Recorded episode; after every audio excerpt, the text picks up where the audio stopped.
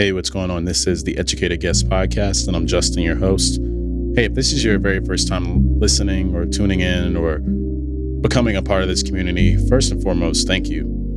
You know, you might be asking, like, what is it that I'm becoming a part of? You clicked on this, and if you're anything like me in particular, then you're naturally skeptical about how you use your time and how you distribute your time.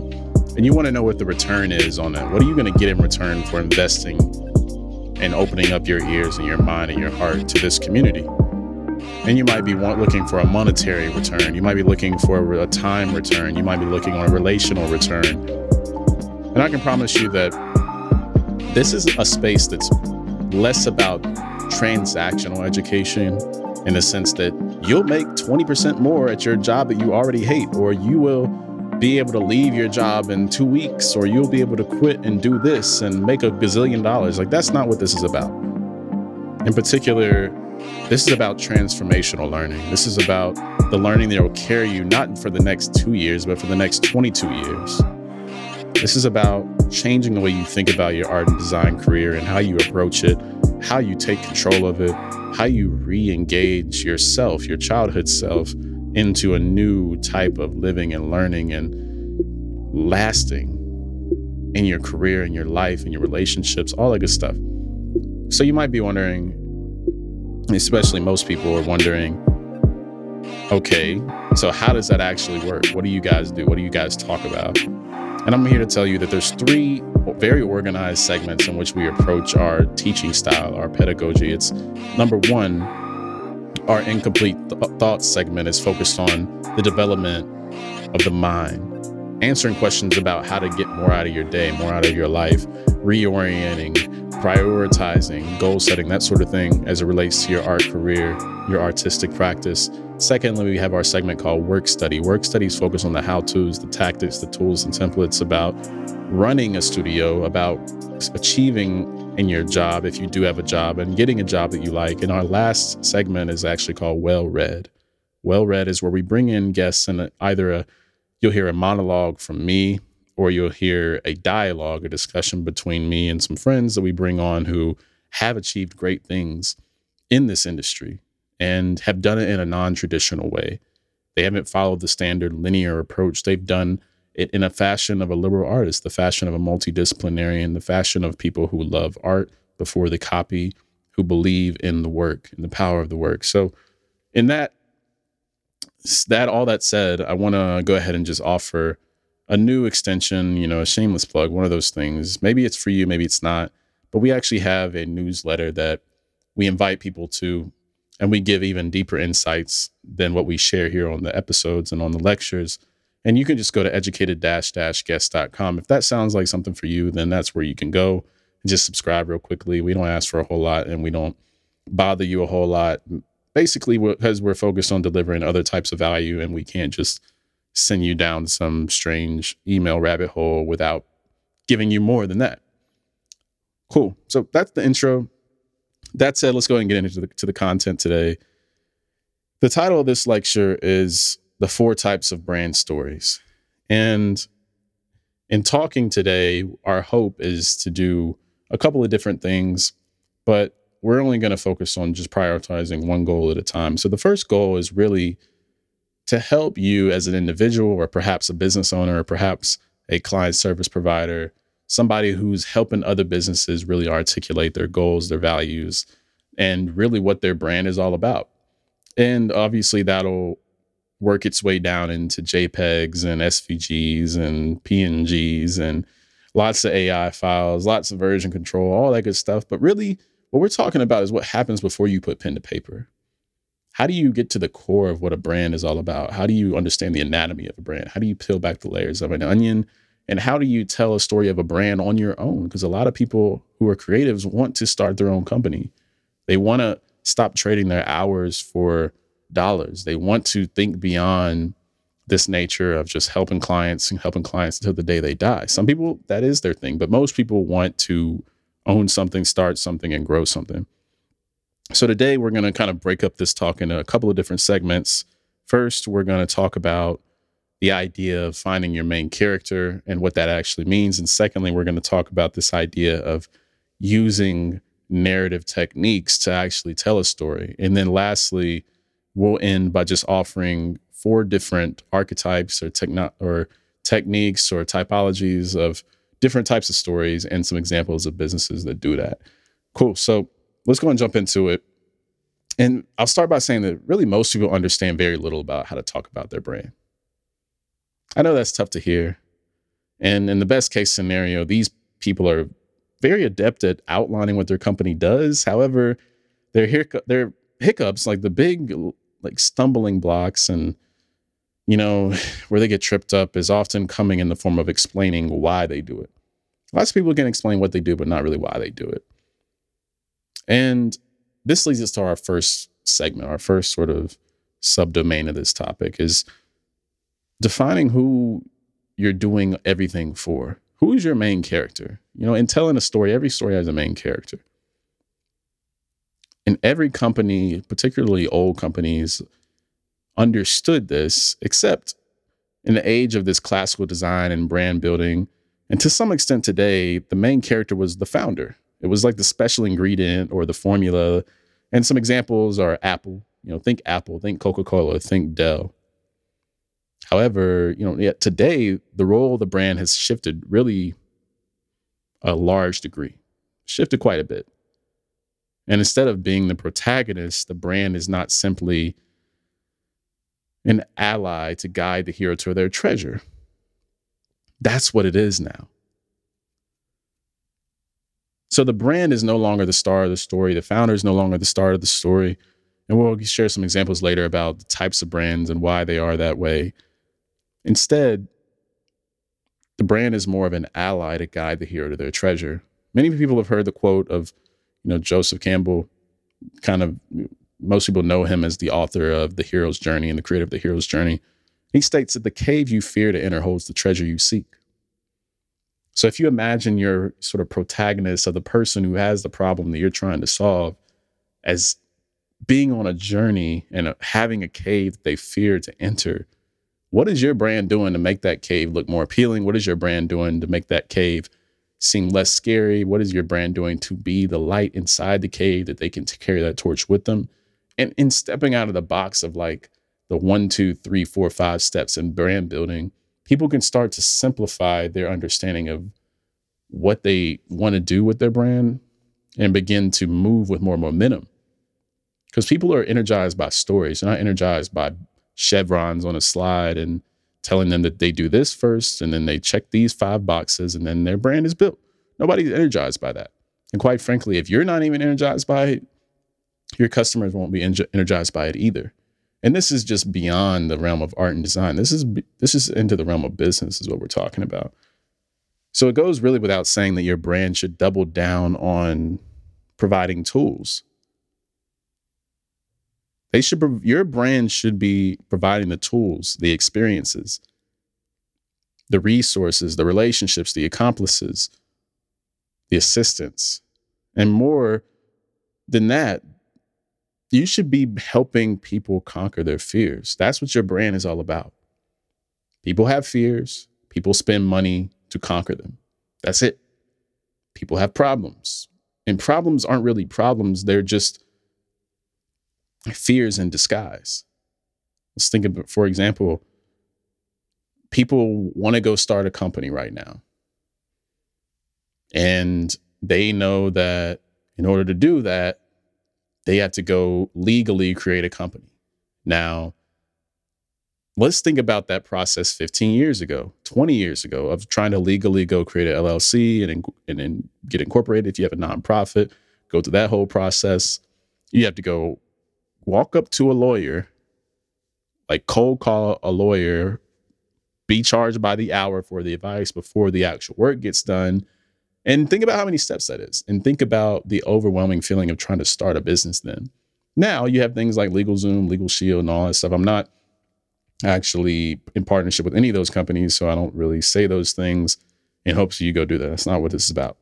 The point here is obviously that people go through life with these sets of fears because it's not really about, oh, wait, like I have this problem and I don't know how to solve it, who to solve it.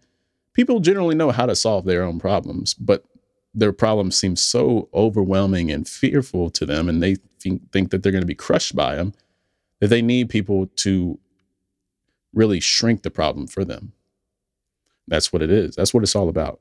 So, because really starting a new brand has such a low barrier of entry today, it's natural that this competition will always be ripe. So, if you're starting a clothing company, lots of different clothing companies. If you're starting a makeup company, lots of different lots of different makeup com- makeup companies. If you're starting a jewelry company, lots of those. But it's really the companies who are willing to come down from their ivory tower and walk with the people who will always prevail. One of my favorite poems says that if you can walk with kings nor lose the common touch, that's what it's about. It's these basic principles. So here are a few questions to consider as you're thinking about this main character and sort of who the protagonist of your brand is. It's not you. Who is the person that has the problem, who has the fear that you're trying to help them see as a small thing? And a couple of questions go like this. So, you know, what do they desire most? What is it that could possibly be inside the cave that they keep circling around outside, pacing back and forth, doing little weird things with their hands, like trying to figure things out? What do they desire most? It's keeping them right near the cave, but not in it. Secondly, who or what is the roadblock that's keeping them from getting what they want most? And the list goes on to say, you know, how do they achieve what they want? What are you trying to say by ending the story in a certain way? You know, what are the themes and motives? You know, how do the how do you want to tell your story? And all these different things keep going on and on and on. And it's important to consider them, but which is more important actually is that you come back to the basics, come back to the basic elements of storytelling and understand that someone has a fear and you're there to make that fear seem small. And the more you can focus on what that fear is and highlight what's beyond the fear, then you win. You don't win in a selfish way, like, oh, that's how I trick them. It's not tricking people, you're helping people. You're helping people. So the second one is what will be your narrative technique? So you think about, again, those three sort of subdomains about characterization, understanding who you're solving the problem for.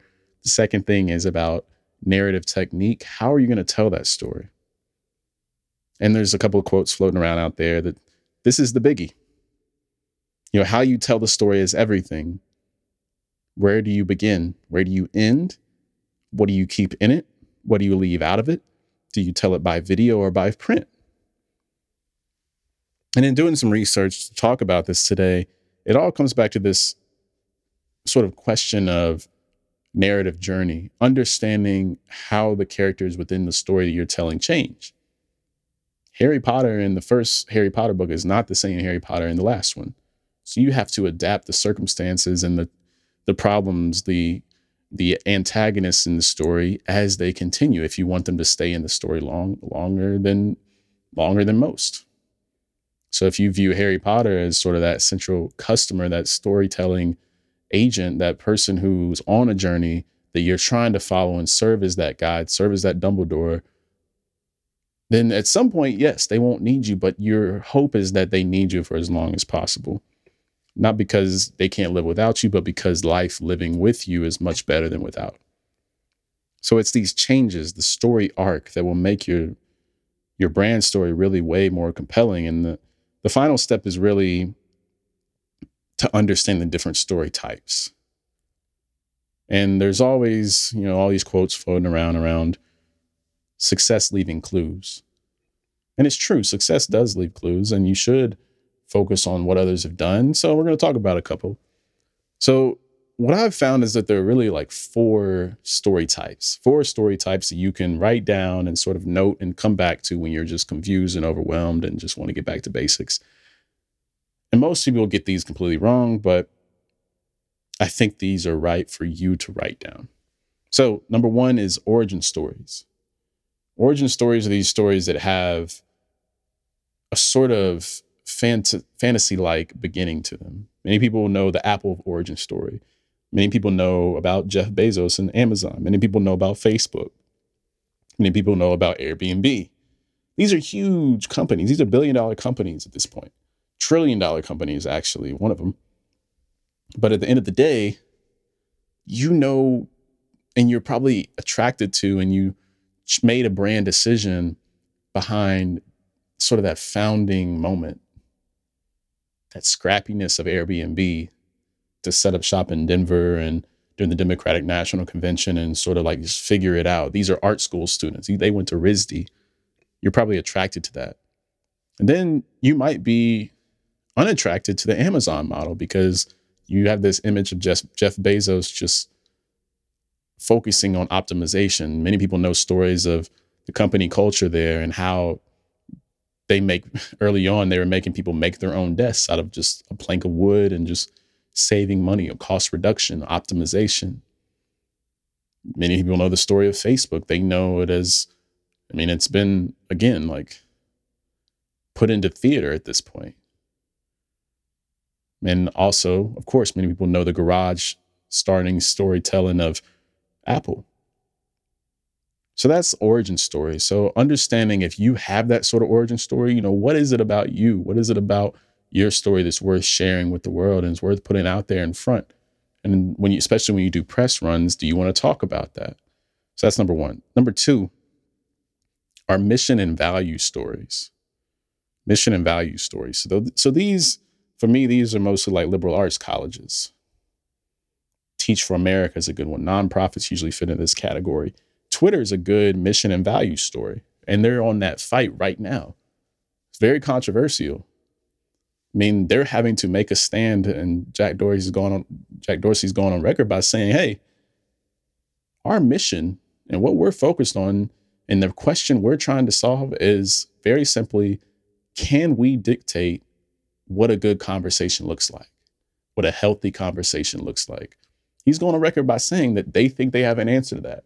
And they've categorically, scientifically done their best to do the proper research to figure out what are the categories and what are the indicators of a healthy conversation and how can we measure that, not only through human interaction, but through some machine learning, through some deep learning. How do we hybrid? How we how do we create a hybrid model around that? And again, not many people really know about the origin stories of Jack Dorsey because number one, there's not much to even see. For the most part, and this is probably by design, I would imagine, is that they don't really go too deep on, oh, well, what was Jack Dorsey's life like growing up? All you pretty much know whenever you research Jack Dorsey is, oh, well, he's from St. Louis and he started coding and he was kind of a punk rock kid, and boom, Twitter popped out the other end at some time like early 20s. That's about all you know. You don't know who was all there. You don't know who the co most people don't know who the co-founders were. Most people don't know who was around. Most people don't know all this stuff. And I really do think at that scale, that's by design because they're doubling down on their mission. They're doubling down on their values because they understand that's what helps them win. They can't compete with Facebook in this beautiful Harvard college dropout story and making movies about it. They can't do that. It's not that interesting. So that's story that's story type number 2. Story type number 3 is knowledge sharing. This is food World Food Program. This is CDC. This is McKinsey. This is Bloomberg. This is NPR. This is getting really, really well known in your space for being an expert and the information being the doubling down on what, what it is you do. Can you present and organize information in a way that's way better than anyone else? And who do people run to and look at when it's time to get a verification on something? Not because nobody else is saying it, but, but just because if you said it, then this is probably what we should follow. That's Harvard. That's um, uh, Bridgewater. Like these things are very, very consistently in that category. And number four, this is brand and vision myth. This is like this mythological attraction that people have towards a certain brand. This is SpaceX. This is Yeezy. This is APC. This is Birkenstock. This is Patagonia. Like this is these are the types of brands that people are attracted to and they just go and buy the t-shirt. They don't even care what they sell. It's just like these are the I'm about a t-shirt brands. Because they become almost mythological in their nature and their and what they do and what they're trying to do. And I think most people who are artists hope to have a brand like this. But it requires courage to double down on this vision myth, this mythological type storytelling and to keep a lot of what you do secret until it's time to unveil. Most people don't have that level of patience. You don't reveal a lot of information. There ain't no origin stories. There ain't no I'm about to do this or look out for this coming. You just drop stuff and you move on to the next one because you know what you've been working on is so mythologically cool that by the time it comes to the public, everybody's in love with it. So just keep those in mind. Hopefully you're taking notes and hopefully you're writing these things down. If not, again, those are four types of brand stories I think are extremely valuable. And if you want more information like this, you can go to educated underscore underscore guests on Instagram. Check in, check in with us there, start the conversation, keep the conversation going. I love each and every one of you and the time that you spend with us and the time you invest in yourself by doing this. Look forward to talking to you next time.